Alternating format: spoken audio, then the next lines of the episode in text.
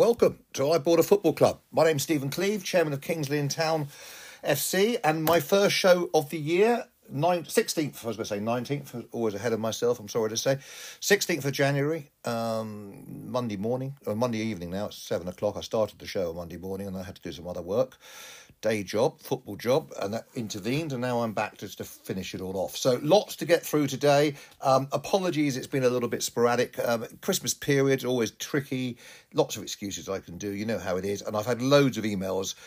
Not any from Kings Lynn fans, interestingly enough, but most of them from fans, and I wish I should go through. I, I made a note to myself, I must remember this person's name and this person's name and this, but all over the world, um, loads of different clubs all saying get on with doing a show. We're missing it. We're missing it. We're missing it. So i apologize. I am back. It's a it's a bit of a bumper one today. We've got uh, a great guest on bill um, bill waterson who is the co-chairman of altrincham football club.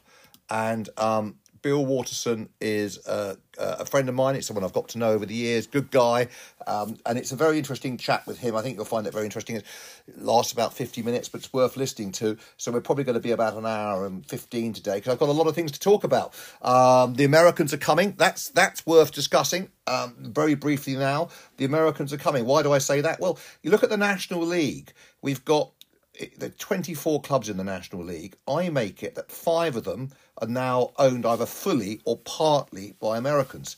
So Woking is one, fully owned by Americans. Dagenham, fully owned by Americans, I understand. Wrexham, partly owned by Americans and a bit Canadian, so you can argue that it's all North American. Altrincham, as we're about to hear, at least one or two new American investors. Wealdstone, good guy behind them, in there. Um, uh, as a as a as a as an American investor as well. The Nottingham Nottingham Notts County uh, is owned by some Danish guys. So that's six out of 24. So that's 25% of the National League now owned by foreign or p- partly owned by foreign uh, investment. Now, why is that? And I'll, I'll, tell you why it is. I think it's it's it's cheap, um, relatively speaking. Most clubs are valued, you know, two to four million, that kind of mark, um, depending on in my opinion, it depends a lot on what their losses are. So if you've got a club that's losing six, seven, eight hundred thousand a year, you're probably going to pay a little bit less for it than the club mainly earning two hundred grand a year. They've both got equal opportunities to do well. Uh, obviously, stadium, uh, how how well the stadium's built in terms of capacity and what you need to do to it will be what and training ground facilities are, are two angles to look at, but but the reality is that uh, you, know, you're buying a position in that league, and it's not expensive to do so. When you when you see some of the figures being announced across, oh, I don't know, across the world, yeah, it's it's really is a hugely wealthy man's sport as opposed to just being a rich man's sport. And I think that you can you can get involved at, a non-league football club, uh, you know, which is really very, you know, it's it's a fascinating and great stadiums you get to visit and great, great, great, great historic clubs and it's not it's you know it doesn't have to be outrageously expensive and you link it into your businesses and you're able to put some of it through that and sponsorship uh, sponsorship and deals and all sorts of things then there's no reason why it can't be actually quite cost effective as well not actually cost too many too many people too much. Uh, it's a nice thing to do. So anyway the americans are coming the americans are here i suppose we should say so good. And you know they're always add something and i think there's a lot a lot to be done and if, if there are any americans listening to the show or for that matter any, anyone else that is interested in, in um, learning more about investing in, nas- in the national um, league uh, at all in terms of Kings Lynn, I'm always happy and open to talk with anyone. So please give me a, um, a text, send me a text. Uh, sorry, send me a text, send me an email. Uh, my email is chairman at KL town.co.uk. KL, of course, standing for Kings Lynn. So, what have we got on the show today? We're about to have Bill on. After Bill, um, I'm going to talk to you a little bit about Chelsea. i have got loads of emails on, on this as well. How are Chelsea doing it with the financial fair play? It, it's actually very interesting. Um, the, the figures are, in my opinion, um, fascinating. I'll go through those. It's actually it's actually a no it's a no lose situation for Clearlake Capital, or the main guys behind Chelsea. They can't lose. I'm going to cover the streaming deal, which is diabolical. I'm sorry to say, I don't like the streaming deal. Don't get me wrong. If I was Rex, if I owned Wrexham Football Club, I'd probably be over the moon. And I'm not. And Wrexham have done a lot of good things because they've publicised the league, which wasn't that well publicised, and now everyone knows what it what it is across the states with their TV show that they've done.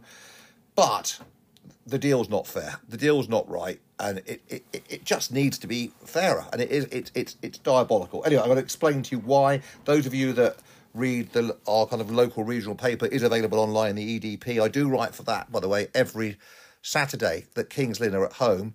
You'll find an article for me on the EDP website. Um, it's a column. I just guessed it once a once. I say once a week. It's only every Saturday when we're at home. So if you see Kings Lynn at home and you want to get my current thoughts on whatever issue I decide to talk about. I am limited to words. Um, you'll see you'll see that on the EDP. So just put Stephen Cleeve EDP and it will pop up. Now um, stands for Eastern Daily Press, by the way, for those of you that are uh, that are, that are wondering. Uh, the other bits I wanted to talk to you about is just the general um, situation with the FA Cup. Of course, Kings Lynn appeared on the on the TV recently against Stevenage. We lost 3 0, and Stevenage went on to beat Aston Villa in the next round. Now, would that have made a difference had we have played Villa? It would have been a huge difference. It wouldn't have been on telly. My guess is we could have made a, a big amount of gate receipts. I mean, uh, 30, I think it was over 30,000. They've got to be getting a couple of hundred grand, probably nearer 300 grand as a, as a, as a, uh, for turning up. Plus, of course, they must have made about another 80 grand for winning the game. So it's been a very lucrative time to be a Stevenage director. They must be very pleased.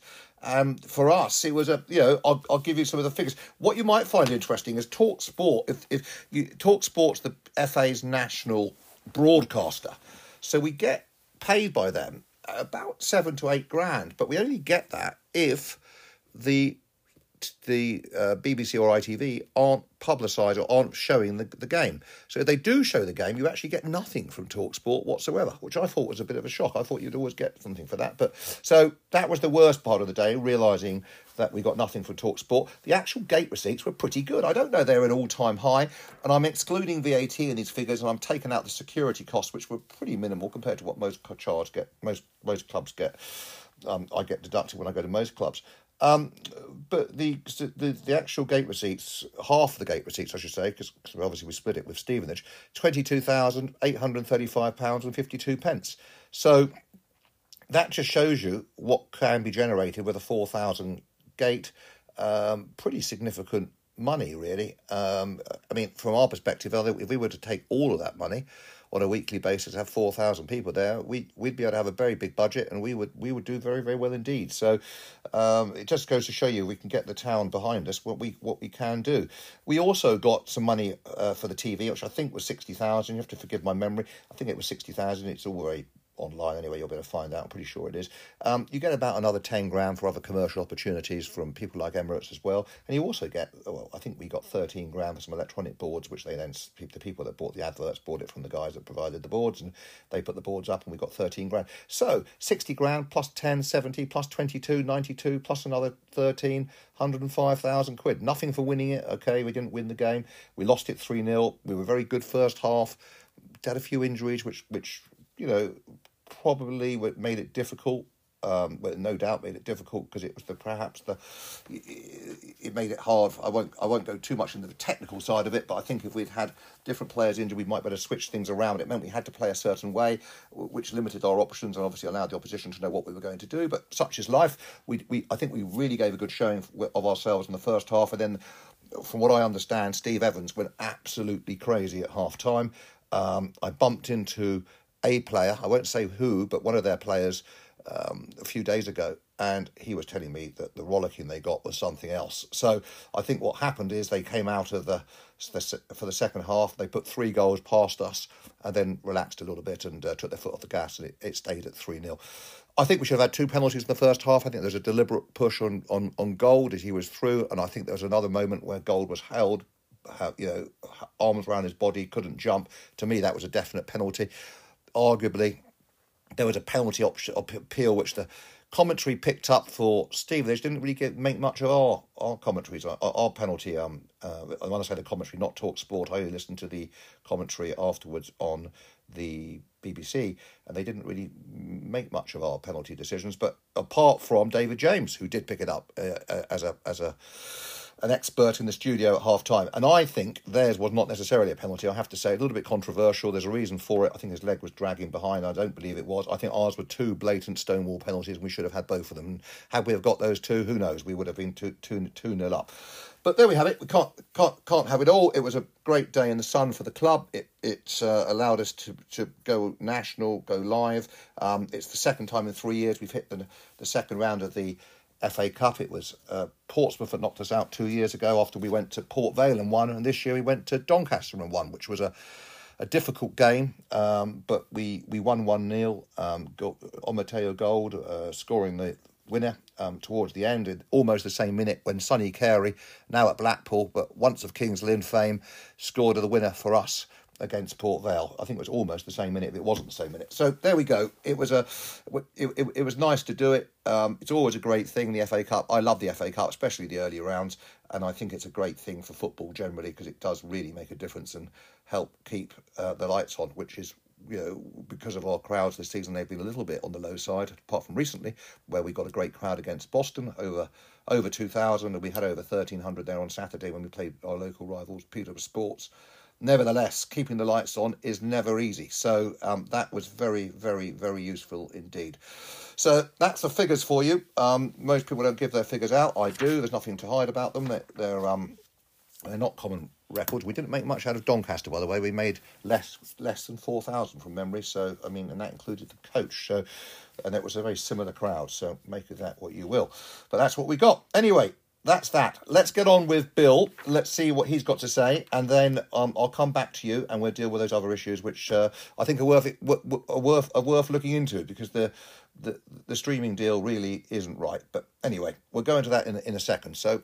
In, enjoy hearing about Altrincham, who got promoted the same time as Kings Lynn were promoted to the National League. Sadly, we've dropped back again. They're still there. They've done it obviously the right way. Um, let's, so let's hear how they've done it. Over to you, Bill.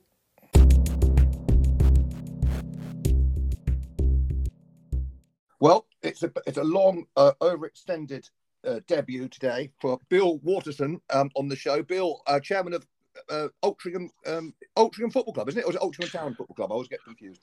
It's there's no town in there. I'm the co-chairman of Altrincham Football Club. Oh, you, we, we, you can't demote yourself already. we we growl. We Altrincham Town, or spell us with a G, both of which both of which happen. But no, uh, I've never spelt you with a G. I've never spelt you with a G. yes. but I have I have almost made the faux pas of calling Altrincham Town, so I'm glad I didn't. But I almost did, didn't I? Good. Well, Bill, welcome to the show. Um, first of all, victors against Wrexham Football Club in the um, in the FA Trophy, and also a traveller on the uh, Elizabethan line. yes, uh, yeah, there's a little standing joke between the two of us. Um, but tell me, uh, you must be delighted about that performance and, and, and, going through. Absolutely, absolutely. It was a very um, a, a, game under lights in the trophy with a penalty shootout can't fail but be uh, exciting. And when you end up it's doubly so. And uh, we're looking forward to the last uh, 16 draw. It's uh, although we've won this competition twice. Uh, I was at Wembley for both games. We've uh, not had a good recent run. Last 20 years haven't been particularly spectacular. So I'm hoping that we can recover some club history this season. Oh well, let, fingers crossed that you do. And what was the crowd did you get uh, against against Wrexham? Two two and a half thousand. Very good. And you sold a load of streams as well. Is that right? Mm-hmm. Well, yes. We're waiting. We're waiting to hear on a number of I know Wrexham are very, very good at, at selling the stream, so we're hoping that there's good numbers there. Oh, that's good. Well done. So you've made you've made a you've made a few quid, which which is helpful, and and you hopefully you'll you'll you'll end up at Wembley at the end of it all, which would be a great a great you know, success, won't it? It would be. It would be if we could do it. It would be absolutely superb. Yeah, good. Well, well done. Well done. Well, let's talk about there's, there's a lot there's a lot to talk about and i know you have you're a busy guy you haven't got much time we've got to get got to get the show done in a certain period to keep keep keep interest as it were but um you, have been a very busy boy haven't you bill? Um well uh, i i think that altrincham football club have got one of the hardest working board of directors uh, of any football club. Super capable. The credit needs to go to the rest of my colleagues progress that we've made over the last uh, 12 months. Yeah, well, let, so the people that don't know, you've, I mean, look, uh, before we go there, actually, let's just, how did you, get I mean, obviously, you're, you're an old fan, or not an old fan, you're a long time fan, but that'd be more I am. Yeah. watching us since the 60s, uh, on and off. Um, got involved uh, coming onto the board now, and uh, with Lawrence Looney, my coach, over chair, uh, immediately before the playoff um, National League North playoff final, which, uh, which elevated us back into the National League. That's it. Okay, so you've you've you've you, you've watched them for a while, and how did you get involved? What made you come on board, as it were, instead of watching from the terraces? Uh, so I um, uh, which meant that I could um, choose how I spent my money. I think is is what it comes down. right. the bottom of it. Um, but yeah, mm. I was, you know, watching watching from the side and, and recognised I could help, and so went out of my way to try and do so. Good, well done. And so you've you've you've done a you've done a great job. Now you've you've been raising money, and you've and obviously uh, what amazed me first of all was how much money you made during COVID, which was fantastic, wasn't it? Yeah, really. Um, yes, yeah. So we um we were profitable um, during COVID. We um, and and we thank our fans not only for contributions that they made, but also for the way that they signed up to streaming in in you know significant numbers. We were getting um, 45 to 50% of expected gate revenues through streaming, and, and that really, really helped us. But the Premier League grants that they gave to National League clubs, that was a significant help too, and how helpful the Premier League were to helping clubs at our level survive the pandemic. No, I agree. I agree. So you've come out the other end of it, and then you've since gone into um, fundraising and almost gangbuster mode, haven't you? Um, you, you just on Seedrs. Run us through that. What happened at Seedrs?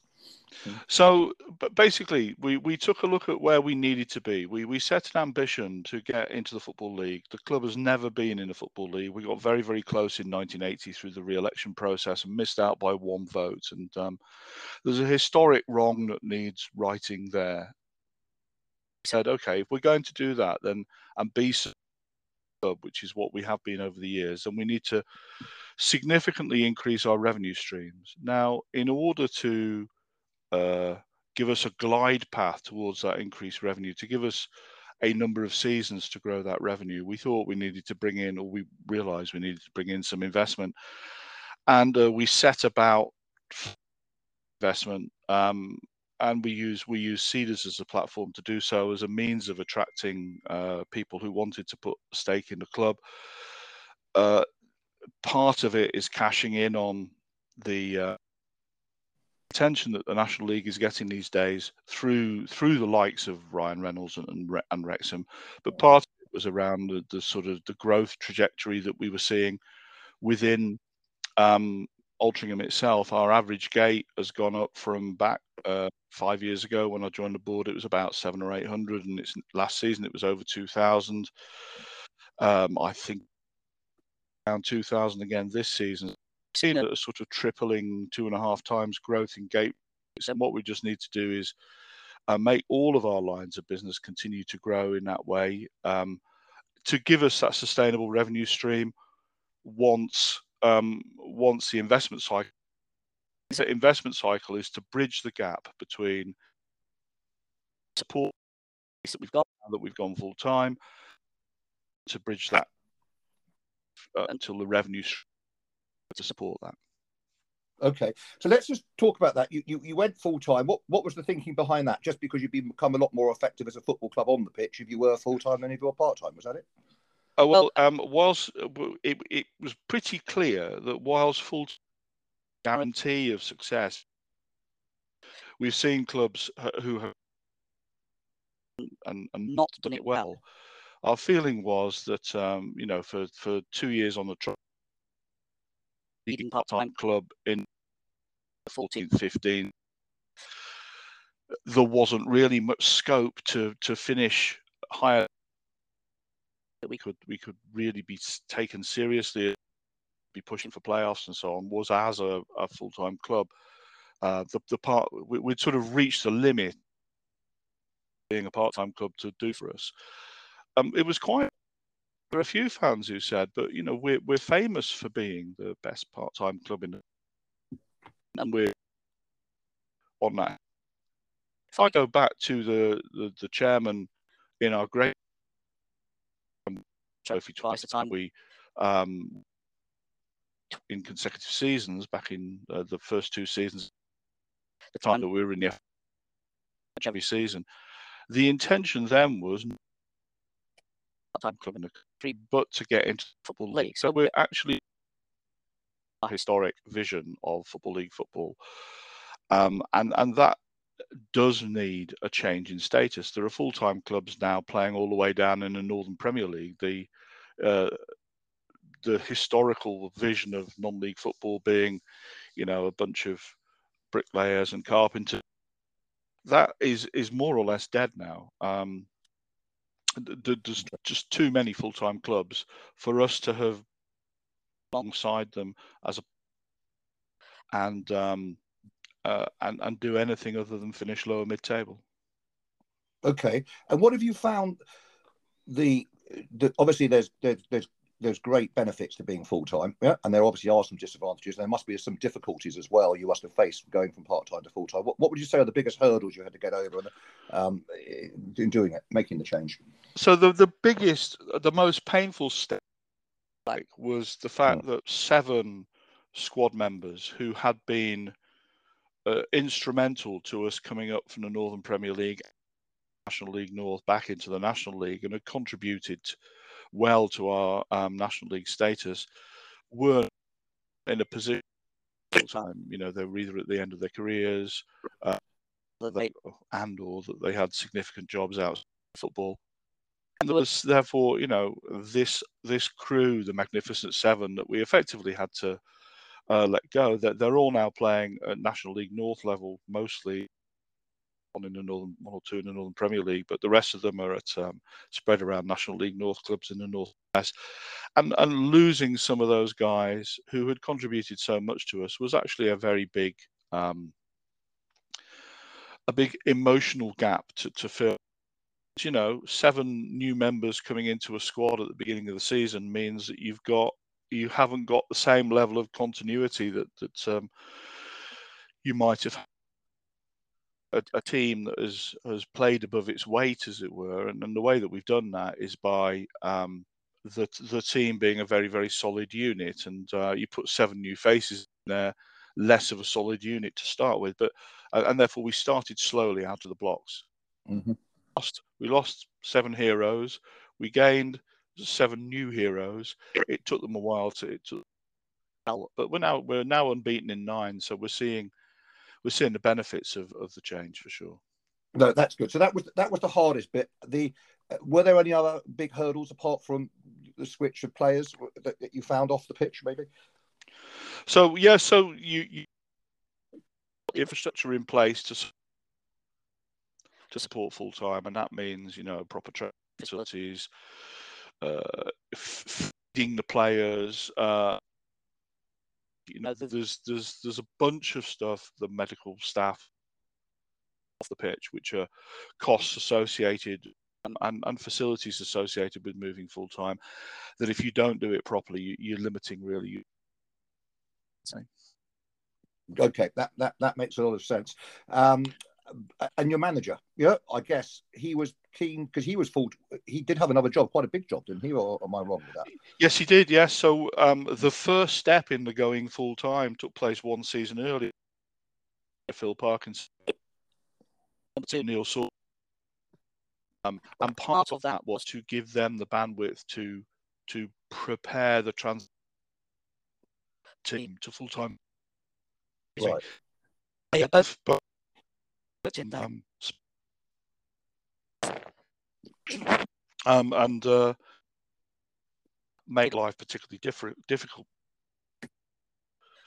A London club on a Tuesday night or something. Um, we, we weren't able by by making them full time. We were able to uh, smooth that transition by giving them significant extra time to work to work on the move over the season previous. Right, uh, which, which, seems eminently sensible. And then th- there were rumours yeah, uh, that, that, there were there were several big clubs that came in for your manager before the season started, and he turned them down. Is there any truth in that? Well, I mean, you become a victim of your own success, um, and and and and and the club as a whole have been very successful, which means that the speculation around not only the playing staff but also the the management um, increases. There's a heck of a lot of interest. You, are not under the radar anymore. Um, and and yes, there were people that were interested, and um, you know Phil and Neil staying with us, which is which is great news for the season um, and for the future. Basically, the we're in the second five-year plan now. That and the first five-year plan almost coincides with their arrival, which is now about six years ago. And and we've seen an improvement in position every year. They're a very very important part of the strategy, um, and and therefore we were delighted to be able to keep hold of them through the summer and uh, into the future. Yeah, I mean, but that's quite rare, isn't it? Because in my experience, the money the money money's increased dramatically, and I'm just guessing here. You probably weren't, able, you, know, you probably offered them a deal at the time, and that was the deal. Yeah, and they accepted it. And that if someone comes in with big bucks and a big club, uh, people always want to better themselves, and also, of course, the money does talk a lot of the time. It, so it's quite it's it's huge loyalty, isn't it? Your manager showed you there. To show in return was was there. You know, uh, sure. you, if if we were saying, yeah, well, we're sort of happy with finishing fifteenth, um, of course, you wouldn't blame you wouldn't blame or a player for saying, well, actually, I want more. I want more from my career than that. So, sure. yeah. Yes, loyalty, but also in parallel, it's the we have we have the ambition, and you're an important part of that ambition. So, if we, I don't think, I think if we hadn't have shown the ambition, to be in the position that we are today and we have to keep we have to keep pushing which means you can't take your foot off the accelerator which means all of the plans that we've got about growing the club need to continue because that um, on-field success fields the off-field uh, success right further on-field success we have to keep that engine running and have to keep moving forward Okay, and what are the big drivers for you off off field in terms of income? Have you, is there anything you can share with us at all where you've you know, made significant incomes, you know, not in terms of people coming through the turnstiles on a Saturday, but away away from a Saturday afternoon. So effectively, we've got to look at every possible income stream, um, and, and, yes, you, are right. We've talked about the growth in spectators, uh, and that that's that's been one of the levels of some brilliant work done on the commercial side. Grown our sponsorship significantly um, over over the past. We see sponsorship growth is something that will continue, and, and Sam McKenzie, our commercial director, has done a brilliant job in doing that. Look at the retail side of things, the, the growth that we've seen merchandising, but in, in, in other retail too, has been significant, driven by uh, John Coyne. Um, also, if we look at hospitality, uh, we've um, we recognise that there's significant scope for growth hospitality revenues as well, and we've uh, we we refurbished our effectively just as COVID was coming in, um, and mm. therefore mm. it, it lay empty for a season and a bit. But uh, it has uh, it is delivering you know significant additional revenue as well. So you have to look at you have to look across the board. You have to each income stream, and you have to look at how you can opt. And we've been very successful um, in doing so, particularly you know as I say around sponsorship and and, and and retail, both of those have seen significant. We need to look to continue how we can uh, how we can continue to grow those streams going forward. Okay, when you say retail, the stuff that's not merchandise, what retail is involved in that, which isn't merchandise? Well, making it easy to buy stuff from the club match day tickets or hospitality or, or, or whatever else it might be. It's about creating a unified commercial face, effectively. If you want anything. associated with the club place to go and, and you can buy it through there. And that that single platform um, you know, we folded the match day tickets into that this season. Match day tickets had run separately. And that single platform has really really helped us uh, serve the needs of our growing okay great. And you know there's been public knowledge that you've raised some money on Seedrs yeah um, which i think is be all available, isn't it? So we can talk about that. So what what would you say you raised two two hundred thousand on Seedr, something like that, a bit more than that? Well, it, it, it, it it's it's slightly blurry in terms of um, you know which which money but the the the underlying story is we put, had a new share issue um, uh, we had that approved at the AGM in 2021 and we sold those shares to investors through Seedrs, but also through prior to Seedrs through other channels. Right. That was around, you know, around uh, seven hundred thousand that we raised through those means last eighteen months, um, and a lot of that has been used this year and in terms of time. Right, got it. And then, uh, uh, uh and that put a valuation because it's because no one talks about what clubs are worth. But yeah, uh, am I right in saying that it was the club's now capitalised at two, two and a half million or something of that that nature? That that, that order of magnitude, yeah. I mean, significantly more than it was. Um, uh, you know, five, five uh, and and we do expect that capitalisation. Oh, and this is the thing, you know, if we do get then the market cap goes up significantly, you know, we're we're in a good position. We've got money.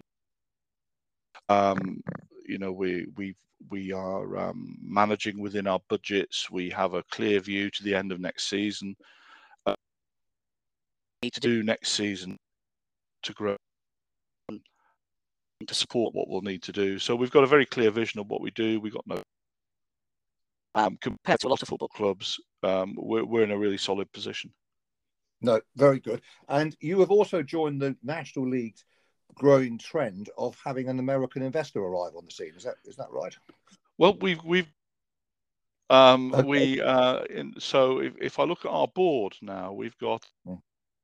Canadian and, and a Canadio Australian. He lives in Canada, but he is originally Australian on the board, and and Canadian Australian and, and Scott Burton the Canadian, both been on the board for uh, well over a year, uh, and have helped drive our create creating that view of our awareness in North America. And, and off the back of that, Alberto Valdez uh, has joined the board recently um, as as the as sort of headline American, as it were. And and he's got um, his background is in hospitality. He's going to help drive that side of the business going forward, as, as well as making other major contributions. Okay, so he, he's he's in the hospitality trade, not in the football you know, or soccer business that they call it in the states. Yeah. He's no, no, not... no. The uh, uh, the three of them were, were in were in the soccer business. I must say that in addition to that, um, you know, we we have also in new book in Greater Manchester, based in Altrincham. Mark Luby joined the board. Mark Chapman um, joined the board. So we the, we're turning ourselves into a we are still very much rooted in the community of Altrincham, and um, that to me is uh, a, a, very important part of the success that we've got. Because we, without that rooting in the community, we wouldn't have seen the growth uh, in average attendances that we have. Of course. Uh, why would someone like Mr. Valdez, I mean, he lives in Chicago, doesn't he? Why would he want to get involved with Altrincham? He lives in Texas, but uh, he also has businesses in Chicago. Okay, Be- because um, the, the the attraction of a well and this sort of growth trajectory vision uh, have talked uh, very eloquently. in terms of what they're doing, and obviously doing it. with more um, more resources, much anybody else. Um, but that does strike a chord in in North America.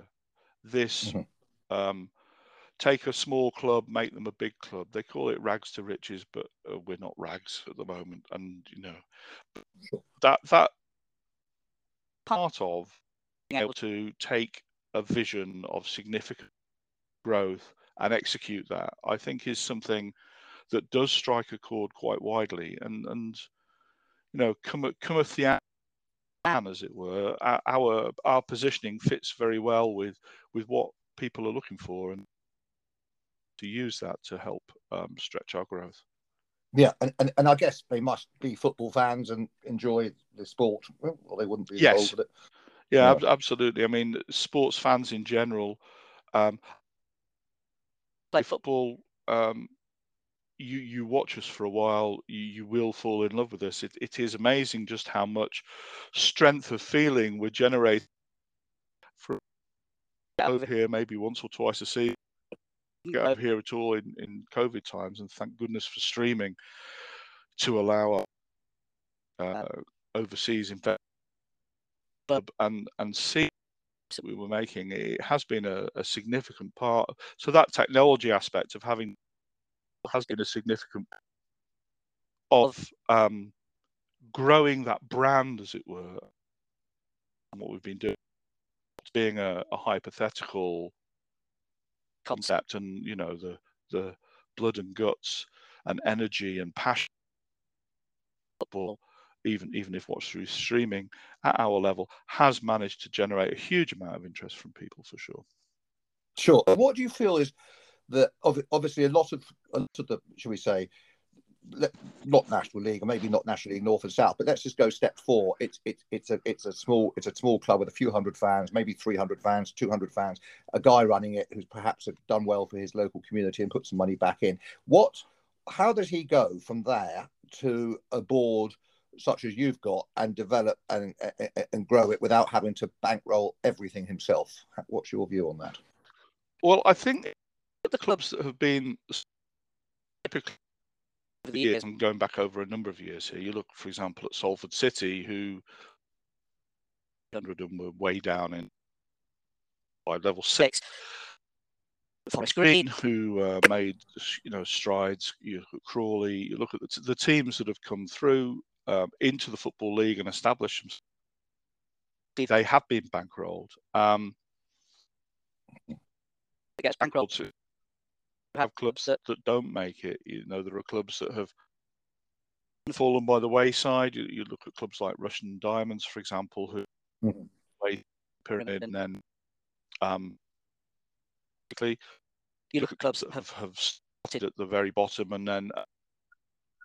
Um, you know, don't forget, so older first club really to start. Um, you know, seven or eight, step seven or eight, and work their way up. Um, mm. you know, FC United of Manchester did the same thing.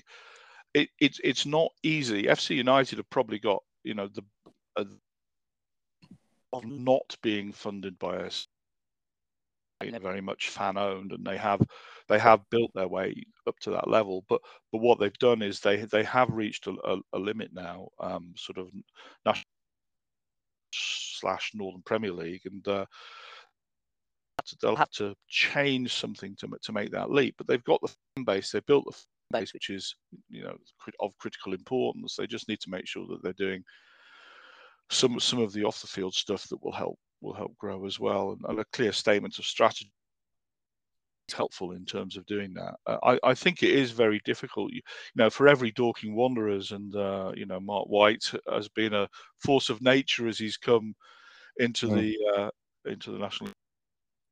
Do it well. There are there are clubs that you know do it badly. I, I, do think actually as the uh, continues to struggle that we will see football clubs who um, run the risk of going the way of Bury and uh, our old rivals at Macclesfield Town.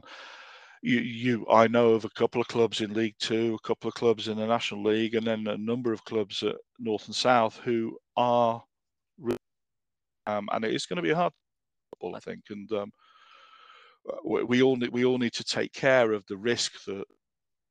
Uh, of overreaching at this time, you, you know, you do have to be uh, in terms of what you're doing, in terms of not um, not not overreaching, because the, the, the penalties the penalties are, are dire.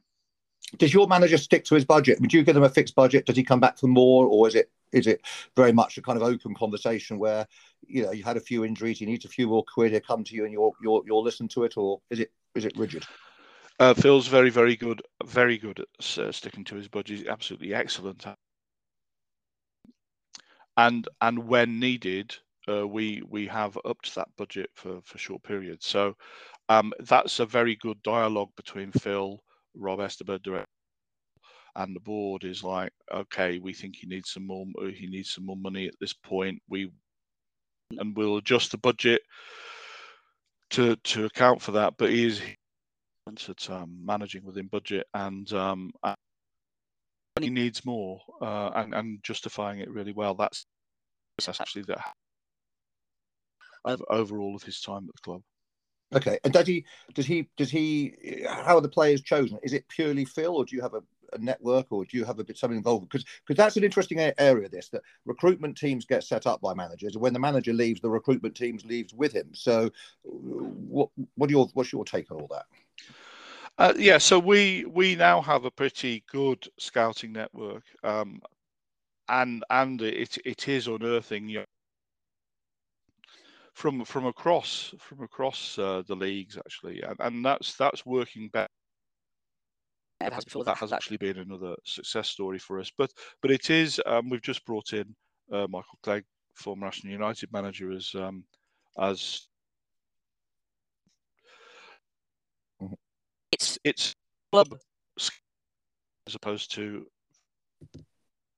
So I, I would be comfortable that we'd be able to maintain that, um, yeah. even if even if Phil were to move on. I think that's important. And and the, and when it comes to player picking, if, is, is it a situation like in the Premier League, the player want the, the manager wants a right back? Do you go back to him with three right backs, or does the manager come to you and say this is this is the right back I want, or how does it work? No, there's there's liaison between uh, Rob as director of football and Phil. Uh, a lot of working goes on there. In terms of, so we'll,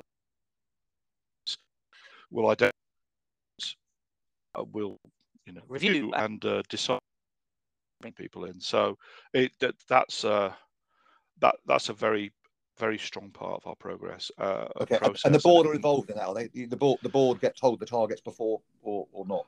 Or, well, well I mean, I mean the, the, the have to think of where value can be added. Um, you know, a conversation between Rob and Phil will add a lot of value. It is a good bet, or whatever it might be, sure. isn't really going to add, add more me intervening into. You know, it, the fans say in Phil we trust, and uh, that's actually in, in Phil we trust. I I don't think I'd add any value being involved in the day to day this left winger at such and such or this no. you know, central midfielder. If if if I can't add value, I'll keep out of the way. Sure, but the, but what you have got is someone on the club side, as it were. Yeah. yes. Oh, yes. Yes. Uh, yeah. Who is doing your bit for you, as it were. So you've got someone yeah. in place. Yeah. You trust who, and then they come to you and say, right, this is the man we think we should. Yeah. We should go yes. for, and then you tell them what they've got to spend, or yeah, or I suppose if, if if it's over the budget, yeah, if you're going to make an exception for an exceptional reason. So, yeah, that makes that makes good sense. And then tell me, you one of your fruits of your recruitment, um, Ryan Colclough. Uh, now he's an interesting player. I mean, look, I, am glad. Well, I'll say I'm glad to see the back of him because uh, we're not in your league anymore, as you know. But if I was in your league, I'd be glad to see the back of him because he liked putting the ball in our back of our net, which I never really appreciated. Um, but he's a great player. I mean, I always had a little doubt with him, um, and you can correct me if I'm wrong here. I always, I always felt his kind of attitude was a bit off the wall. Yeah, and one day he was on it and ready for it, and the next day maybe you know he wasn't feeling quite so up for it. But maybe I'm wrong. Tell tell me what your thought, thoughts are there. I I think that um, the best player to have pulled on an Altrincham shirt um, in all my time in watching the club. If I look for people to make then then the obvious one is Duncan Watmore, who we played 20 Premier and is now at Middlesbrough in uh, but you know if you're mm. is why you playing at this level. you know when when they go you know it's great. it's but not so good. on cross. If only on them or whatever it might be you, you, you invent the scenario you, you think you think of the player. There are reasons um, at tier five and not higher up. And and the ability reasons, their uh, mindset reasons, their stage of development reasons, either the beginning of the year or career or the, the career, and you therefore accept that you're not polished article in any um, National League player, or indeed in League Two or League One. Um, and we were very, very lucky to have Ryan for a couple of seasons and um, uh, the field, and hopefully for him that will mean a return to the football. He was in a champion, you know, three, four years ago. So mm. the the guy is a talent, and uh, Dave Cook was his manager at Wigan, is now his manager at Chesterfield. You, you have to hope out for for both of them. And um, yeah, I mean, there's no questioning. His, I'm not questioning his ability. His ability was always phenomenal. Yeah, there's no question about that. Yeah. Brilliant, brilliant player to watch. And I mean, as I say, he scored against us a few times. So he, yeah, I, I watched him at very close quarters. And but I always, yeah, uh, but you're probably right, as you say. There's a reason why he was with you and not and not at another league. A League One or Championship club. So yes, you've done what you've, you've done what you've done well, which is to put him back on the market, put him back in the window. And I, I, I you, you made a few quid out of it. Can you tell us how much you made, or is that a is that confidential? actually uh, undisclosed, so we we will uh, we will abide by the terms of the contract we have signed. Even for their And t- can I ask you one thing about um, what I do know, which I think isn't confidential, is that there was a buyout clause met. Yeah, how? Yes. Not forget Ryan's situation because this is a really interesting. I, I had an interesting discussion with the FA recently that we were trying to meet someone's buyout in their contract. Okay. And yeah. I said, I was trying to ask the actual ramifications, how you actually go about doing it, because the because the FA actually don't want to get involved in disputes. So, for example, let's just say his buyout was hundred quid, and, and, and I know it wasn't, but Chesterfield then offered you hundred quid, um, and you just didn't do anything with it. Where, where, does one go with that? Do you see what I'm trying to say? It's a bit. Uh, how do you? How does one actually uh, facilitate the actual buyout? You know, ex- exercising, shall we say? So, um, with with all of the contractual nuances because if I, if I went down to that level of detail, I'd almost certainly make a mistake. But but understand the process. You of hundred quid, they go. Well, we want to fifty quid for the buyout clause. Come back, and eventually they'll come back. They'll have hit the buyout clause, and that then gives them the right, effectively, to talk to the player. Uh, and then, of course, you know, negotiate and, and it's a trigger point. So you then try and, and if you have more than one club in, you know, it's a hundred. They'll pay a hundred. You pay 105. You pay 110. Um, so there's the negotiations in terms of the, his contract with the negotiations carry on between us and uh, the the buying club in terms of will look like. All is is that all, all that means is game on. It doesn't mean game over. Um, right. You know, we've, we've that's where buyout clauses have been met, and um, players have stayed with us in the end. Okay, and, and and then do they club once they they hit the buyout clause? Do they then need your permission legally to speak to the player, or can they just go and ring them up? Yes, um, although we know that that likely have been background conversations, not strictly legal, between agents and and clubs, which time and uh, you know they they can just be expressions of interest. They can they can just be things going on in the background. But yes, once once the buyout clause is good, then that conversation becomes uh, formal effectively. Okay, that, comes, that, that, that becomes formal. Very good. And then the um, the, the the triggers then met, and then they, they can speak, and, and, and that and that's it. Um, because it's it's a it's a it's a very murky little business trying to understand these buyouts. I I, I found, you know. Um, yeah. But um, yeah, I don't know. I just got we got tied up in knots with it all because the club was refusing to pass pass pass pass it on to the player and yeah and, and they wouldn't negotiate still and we couldn't we weren't allowed to speak to them. And, and are, you, are you allowed to speak to an agent as as a as a chairman? Are you allowed to speak to the the age if you're trying to buy a player you're not meant to contact them if they're contracted to another club the player but does that also preclude you from speaking to the player's agent? You know as, as i said I, to yeah, sure. Phil. Um, but my view is you could you could talk to the agent about the weather, other players in his roster, you know, all sorts of things. Um, sure. uh, in in theory, for for the contract shouldn't shouldn't happen unless the, at the far end. But if the conditions have been met, you know, so a buyout clause, if the conditions have been met, then there's no reason to not have that conversation. No, that makes sense. That, that that was my interpretation of it as well, which is good. So that that clears that one up. And um, yeah, I mean, the, the, other thing we've got to talk about, of course, um, it, it, it, you know, are, are, you looking after Ross Barrows up there?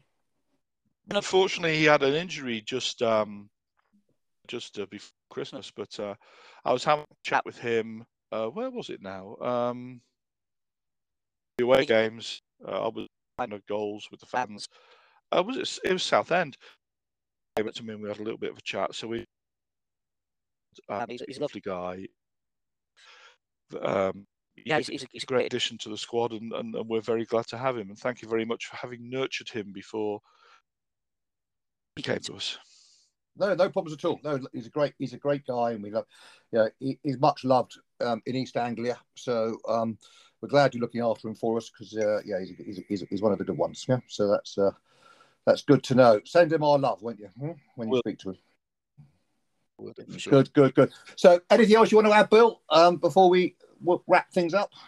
I, I just want to um, say well done for going back to the top of the league on uh, Saturday. That's a, I guess, local rivals, Peterborough Sports, although perhaps the first time you've played them. And uh, yeah, you've got the might of AFC Fylde breathing down your neck. As always, it's a very, very strong playoff uh, roster, as it were. But um, congratulations on that for the rest of the season. It'd be good to see you back. Uh, and yeah. Uh, yeah, well, you know, 23 games to go. You're halfway through. It's there's, there's still a lot of football to be played, isn't there? It's a lot of football. I mean, look, but we went up together, didn't we? I mean, we, we yes. went up as, as kind of champions in a kind of weird way for points per game, and you went up for the hard way through the playoffs. And yes. um, and we both went up the same season, and you've done it. You did a much better job than us because you stayed up, and we, of course, uh, stayed up by default in the first season. Yeah, in my opinion, badly because what we should have done, if we should have, I, mean, I don't know if you did that, but what, what once there was no relegation, my idea was to try and have a look at a lot of players who maybe would have been good for us the following season. Yeah, um, I don't know. How, I can't remember what you did. Did you do any of that or not at that point? I can't remember. Um, yes, yes, sort of. Um, uh, it, and and and you know what had was seven guys I talked about. We we had the nucleus of a team that have played together for a few years. We, we were, we were quite a bit more looking at, at how how we augment that, and, and we brought some players us now, and therefore, you know, we can say that yes, we did do that. Um, but we, it, I think it was quite targeted in terms of positions, and uh, and yeah, yes.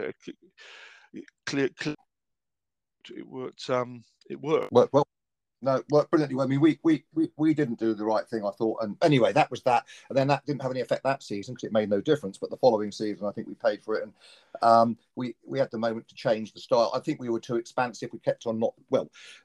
Our previous manager refused to change the way that he played football. He said, we're, we're "I'm not changing." It's twice what he said to me. So I mean, but clearly it wasn't working for us because we the players in in the league that you're in, Bill, as you know, are very good.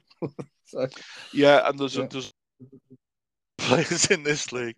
And uh, I mean, you, are right. I think that season without relegation sort of made us all relax a bit too much, and it's like, it was almost not a joke season, but unless you unless you've got the fear of going down, then then it is very. I mean, you look you look at American sports and uh, you know basketball mm. in particular, where at the end to be the worst team so that they get the best choice next season. And uh, if you were to do yes. that at our level, end up falling through the leagues. You know, I, I look at. Uh, I mean, we had the misfortune the last time we got relegated to then fall straight through the National League's North, and that is. That is possible because both the North and the South are, are very strong leagues. You, for example, right.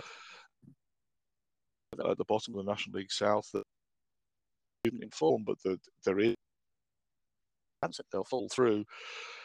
You can't just assume that you go down and, and do what you're doing.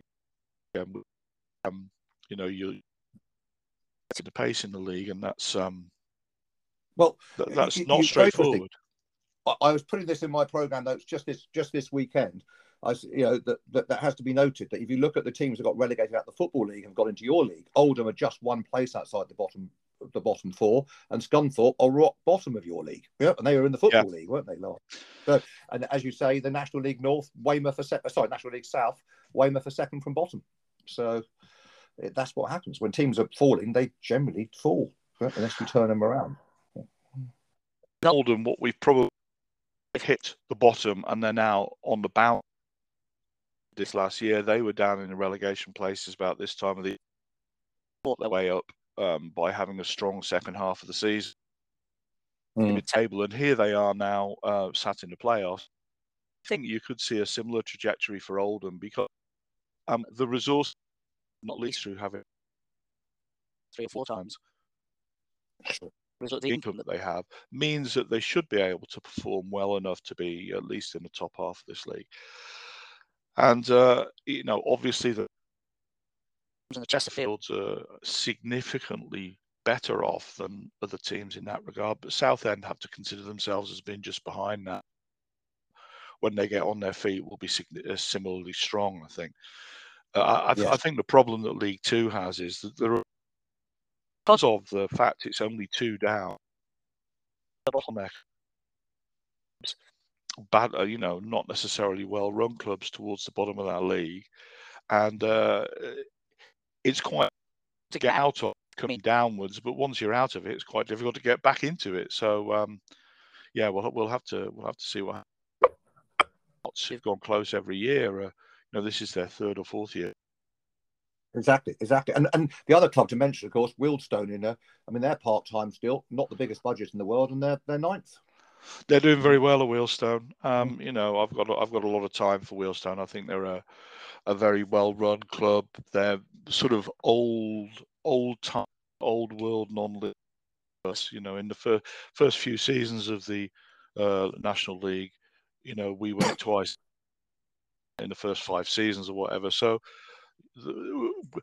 the, number of visits I'd made to their old Lower Mead ground in uh, in the in the heart of Harrow was was significant. Not, not always a nice place to go. Always friendly. Always welcoming. Yeah, no, very good. So it's good to see you guys, you guys doing well and at the right end of the table. So um, yeah, many many congratulations. And you know, I, I it'll be obviously, I guess, from your perspective, apart from the financial aspect, you probably like Notts County and Wrexham gone. Yeah, if you're trying to get yourself out of that league and get to the next one. Absolutely, uh, you know we, we thank them very much for the money they put in our coffers, but um, they where they belong. They are football league clubs. There's absolutely no doubt about that. Um, you know, I said the same about Stockport County last year. Stockport County long down here. I'm absolutely delighted they're back uh, where where they should be in, in League Two, and, and I'm hoping that they will uh, perhaps make a run for promotion to League One because uh, they're only three points out, strong enough to um, pull and um, I hope that their time at our level has done a lot of good. It has made them more resilient as a football club, and now, you know, they should they should be looking to get um, back to to where they properly belong, which is well and truly established in the football league. So it's not the end of the.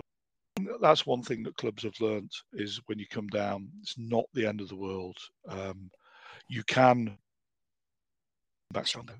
You can rebuild supporters. I mean, the fact that uh, if you and you're a club like uh, a Notts, or Wrexham, or a Chesterfield, you will win, win more games than you season. And a winning team always attracts more fans. And if you've been, you know, winning winning ten and losing twenty, that that mm. doesn't that doesn't attract fans in the same way that you know winning 25 and losing eight or whatever it is at the top of the league does. So it can help you regrow your fan base, you know, stabilize your club and put put more robust and resilient. Pro- so it's not the end of the world to come down to the National League. There is life after the National League. There is. What's the what's your view on this? Because this is quite an interesting point here. Uh, my, my, belief is that a lot of the wages in the National League aren't that dissimilar from the wages in League Two. And therefore, if you get promoted to League Two, instead of getting 100 grand a year in the National League, you get over a million quid a year. So you should surely be self sustainable at League Two. I think it down to depth. Um, I think there's probably a, a wages and there's probably the intersect distribution curves for League Two and the National League, but I suspect the tail of lower paid players in the National League. I think there's probably a bigger cohort of well-paid players in League Two, and I, think that's probably what the likes of Notts County and uh, Wrexham have replicated at our level. Is they'll have a number of highly paid players, whereas other clubs may have, you know, a small number of, of more highly paid players. So I suspect that the wage bills on average are higher, but I do probably some kind of wastage in that in terms of inefficient spending of money at League Two level, which which does mean, and, and we do think that with the money that you get for being in League Two, that's a huge step towards self sustainability. Yes. Yeah, I think so. The only problem is you've got to get your. I, I, think the key with League Two is you've got to go up and stay up for a few years because you've got to get your ground right, as you know, and you've got three yes. years to do it. And uh, and in that three years, you've got to make a lot of improvements. So the last thing you want to do is start spending, I don't know, two million quid on a new stand or so, and then find yourself relegated. Yeah, the following season. Look at clubs that have gone up. Um, it, down again quickly. Hartlepool being. Uh, bit of an exception in in in, the, in those terms. You know, normally you low mid table. You look at Sutton mid table. You look at Stockport playoffs.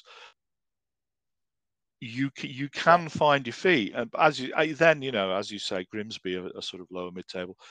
Um, then I think after a few seasons, it does begin to, to a little bit, but um, but you to to get in there and stay in there for a little while. Yeah, I think the only thing I'd say about that, and it's true what you say, but Grimsby, um, Hartlepool, and um, Stockport have all have all got proper league grounds, yeah, although they were non-league for a long time. You know, yeah. Um, so there is that that they didn't have to spend too much to get them right. Well, I mean, Sutton, Sutton would have had to do they had to rip their pitch up, of course, their 3G pitch and put down a grass pitch. Is that ever going to change that rule? Do you think? By the way. Um, um uh, I I think uh, you know in the same way that the clubs north and south complain that everything's you know focused on the national league itself.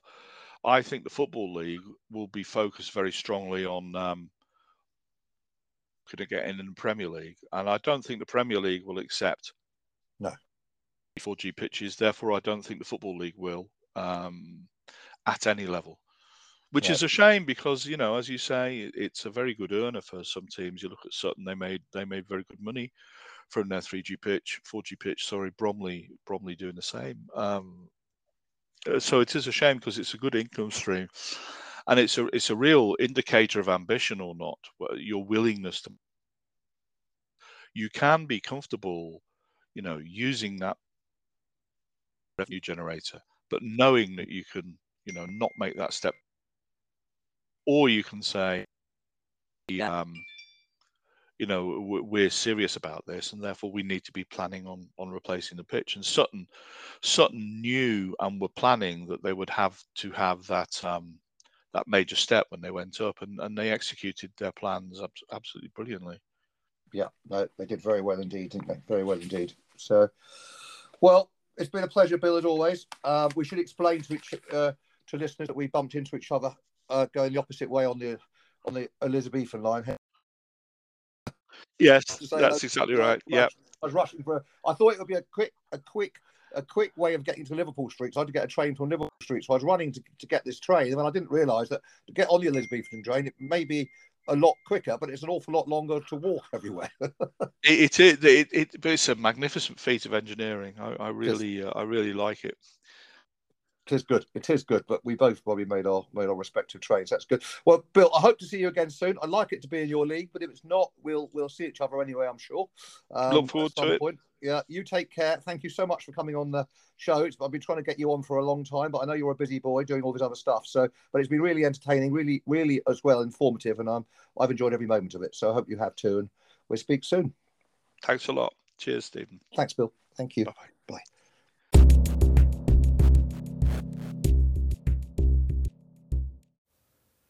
So, welcome back. I hope you enjoyed that as much as I did. I thought it was a great conversation with Bill and, you know, knowledgeable guy, puts his club first. We forgot I forgot to mention that Bill, although he's he he um, is an Altrincham fan, obviously from there, he actually lives in the in the south, so he has a long journey to do and put the miles in each week to to watch his club. But he does it, and um, you've got to take your hat off to him how well they've done. So, well done to Altrincham Football Club, and um, I'm sure they're going to prosper. Um, they're not that far up, the, you know, towards the you know off the playoffs, and I think there's a lot of talk in the in the football league that perhaps next year there'll be an extra promotion place from the National League, which will mean that the playoffs will go down to an extra place, which which also means as long as you've fulfilled all the ground grading requirements and you're able to match up to your, your, your stadium, you have to apply every year to be a member of the football league wherever you are in the National League. If you don't do that,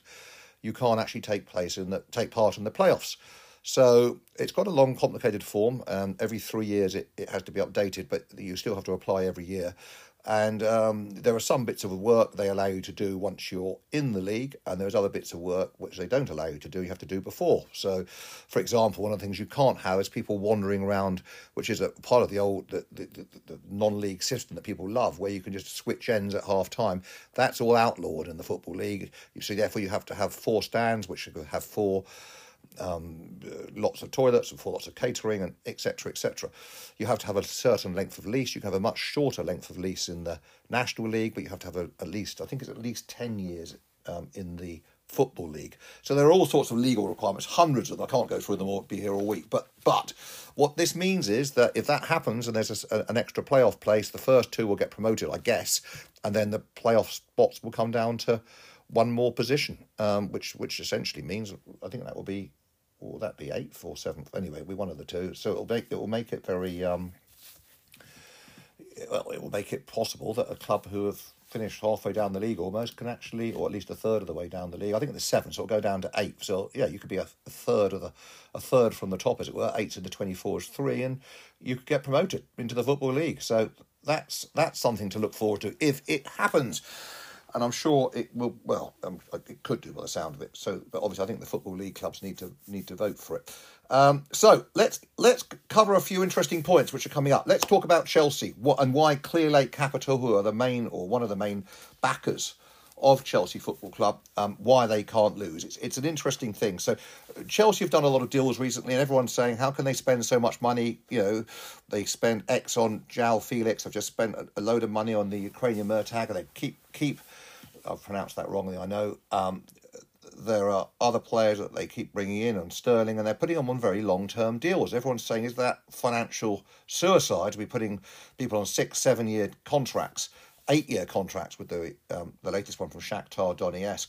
And the answer is that there's not. It's not an accident. It's they're doing it on purpose because of um, uh, they're trying to amortize. Uh, amortize. I can never say this word. You have to you have to forgive me. But where you uh, amortize, um, amortize, I think is the correct term, uh, a player's worth over a period of years. The longer you have the contract for, the less money the actual uh, losses on an annual basis. So let let's try and make this understandable. If Chelsea bought a player for hundred million, and they put the contract over a five year period, the loss would essentially work out at 20 million pounds a year. 5 times 20 equaling 100.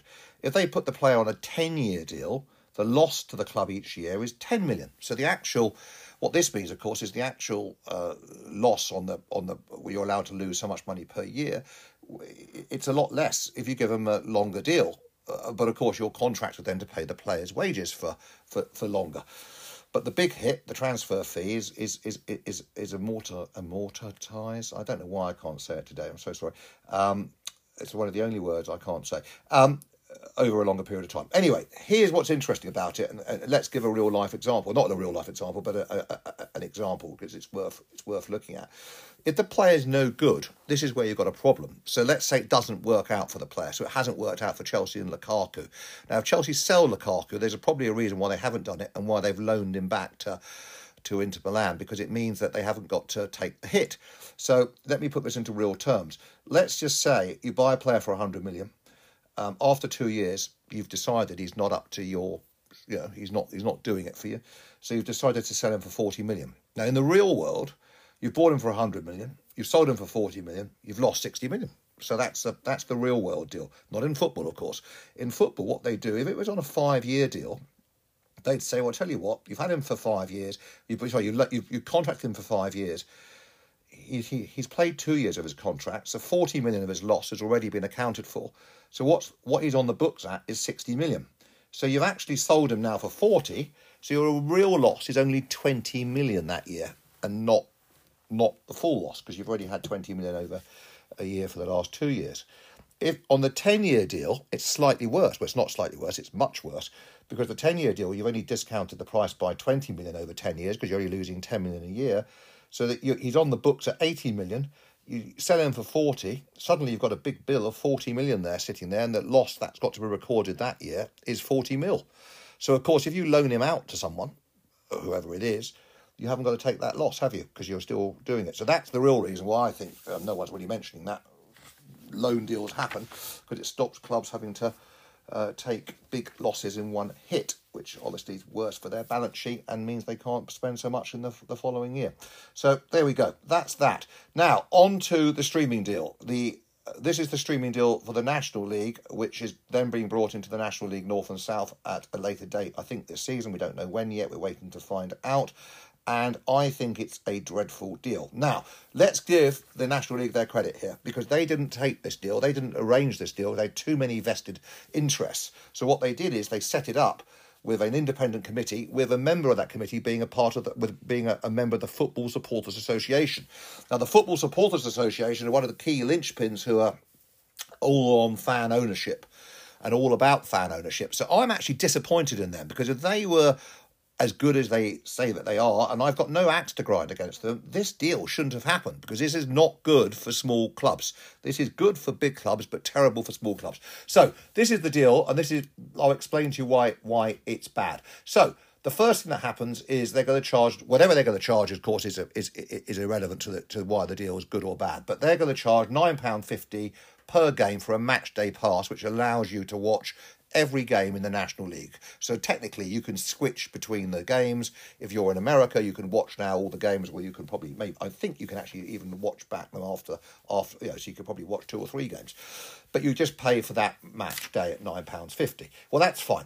No problems with that. The National League then takes 15% themselves for providing the filming. They don't actually film it, they provide fixed filming uh, stations the marketing and the infrastructure. So on a £9.50 deal, I've taken away the VAT, which you have to do, VAT for our um, listeners from abroad, value added tax is 20% at the moment in the UK. So that from the £9.50, you're paying some money to the government, which leaves you as £7.92. The 15% that the National League then take, it takes another £1.19. I've got no issues with that. That's perfectly reasonable and perfectly okay.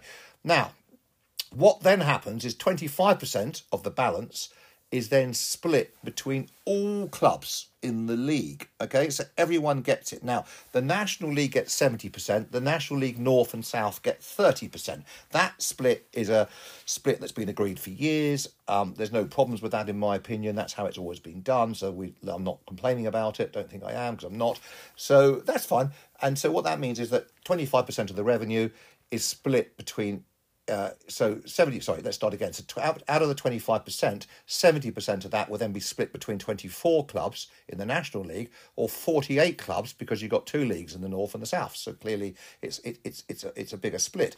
What this means in real terms is at £9.50 each national league club gets less than 6p per stream and each national league north and south club get less than a penny per stream. And it's going to be worse than that. So i've deducted that but i haven't they only get net um, receipts. So it doesn't include credit card rece- uh, fees, streaming charges, and other ancillary costs. So it's not even going to be that. It's going to be a lot less.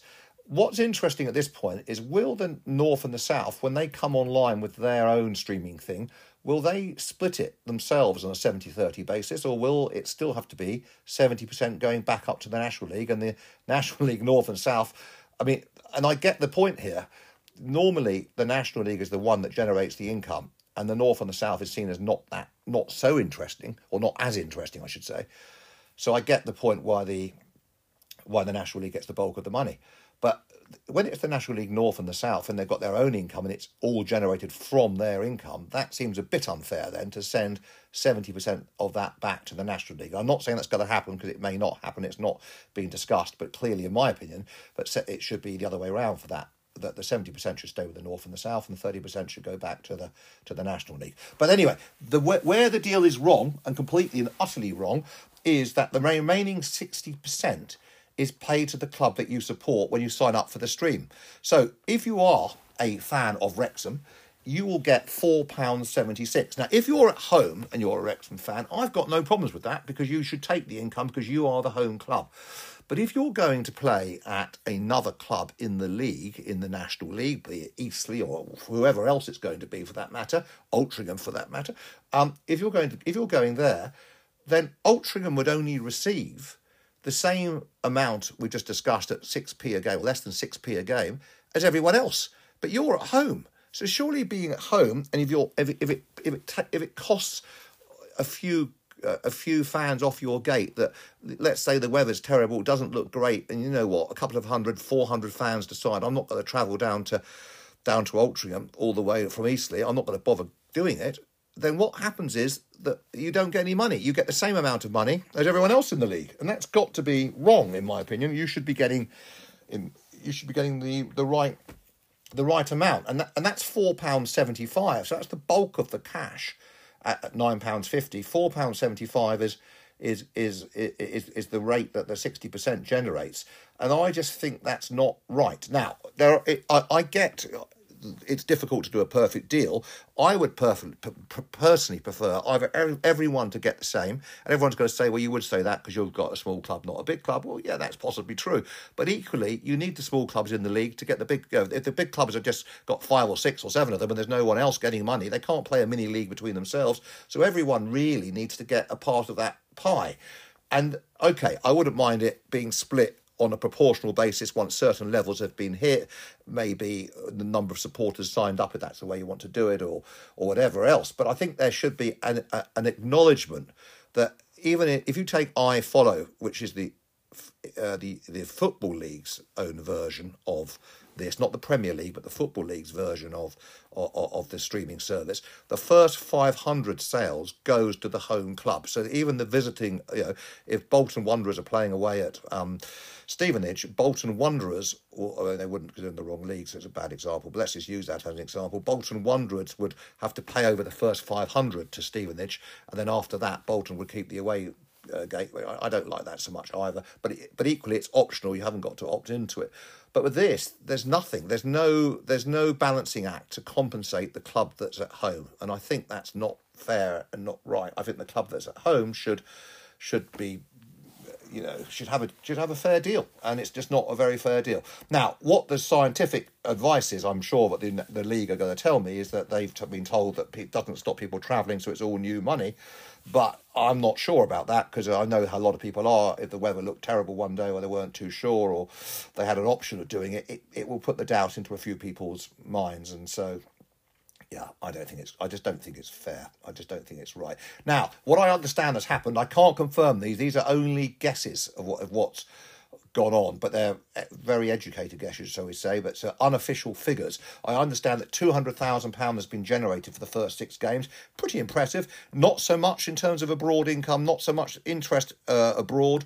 Uh, as we would perhaps think from fans that have exiled, etc. I mean, obviously, time differences will play a big part in that.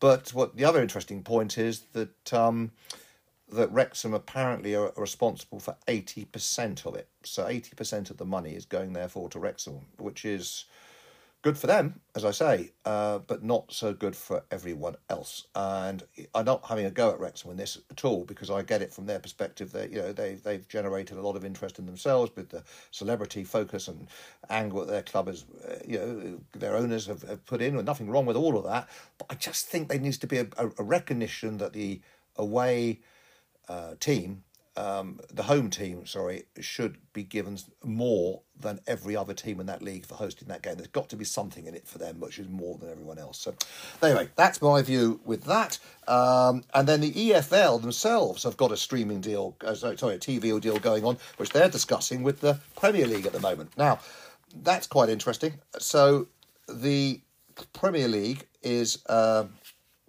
oh, I haven't actually explained about Clearlake as well, why they can't lose, which I need to I need to do. So the EFL want twenty five percent of future Premier League TV Premier League TV rights. At the moment, they're getting 16%. They've been offered 19%. I actually think that's quite generous because it's not their TV rights, it's someone else's, and they're offering it to them as a, as a, as a, okay, it's a fig leaf, but it's not a bad fig leaf at 19%. It's, you know, pretty good. I think that's not bad. Um, they, the Premier League do not want to stop parachute payments. The EFL do. Obviously, if, the, if they did stop the parachute payments, they could send some money down to the National League. I'm sure we'd be all very pleased to, to get some.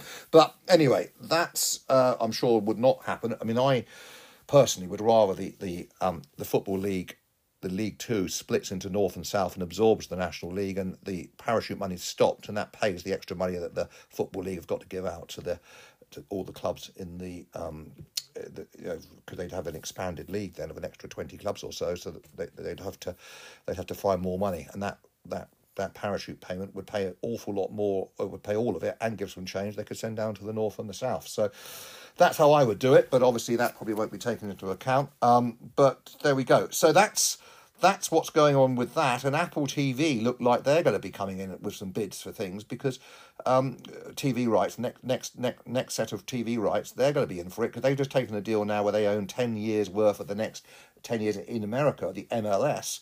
And they're going to be interested in the next set of rights um, in the Premier League. Now that's going to change, obviously, again the way that things are are watched and viewed over here in the in the UK. So um, finally on Clearlake Capital, this is why they can't lose at Chelsea, and it's a it's a great deal. I think they put a billion pounds in of other people's money because essentially it's a fund, and you know nothing wrong with that. Private equity fund, other people put their money in, they run it. Um, the, the the the people that own Clearlake, the partners, would put in two percent of the fund themselves but they then charge 1.7% a year as an annual management fee, as I understand it. So best, basically, a year or just over a year or so, a year and a quarter or so, after they've put their money in, they've got their money back. And so over five years, they're going to make eight, eight and a half percent, but they've only risked 2% of their own money. And equally, if they get it right and Chelsea makes a big profit, the first 20% of all the profits go back to Clearlake. So they win there as well. So it's a great deal for Clearlake. I can't see any reason how they can lose money because they they get the annual management fee as part of the deal, and after the first year they got their money back, or near enough after the first year they got their money back, and they go on forever. So good deal for them. Um, whether it's a good deal for Chelsea or everyone else, it remains to be seen. But we will find out probably over the next few years whether it is. Um, so there we go. Um, probably not too much over the hour. Um, what are we looking at? Fifty? Yeah, maybe um, twenty minutes more. But I hope you've enjoyed it. I think there's been we've had to cover a lot because I haven't been around. Um, well, I have been around, but I've just been it's been so hectic, so busy with so many different things to to sort out with our. Well, I won't bore you with them all, but there's been a lot going on uh, behind the scenes at the football club, and it's just taken a lot of time to, to deal with it all. But I hope you've enjoyed the show. I hope that makes sense. Uh, keep keep the requests coming.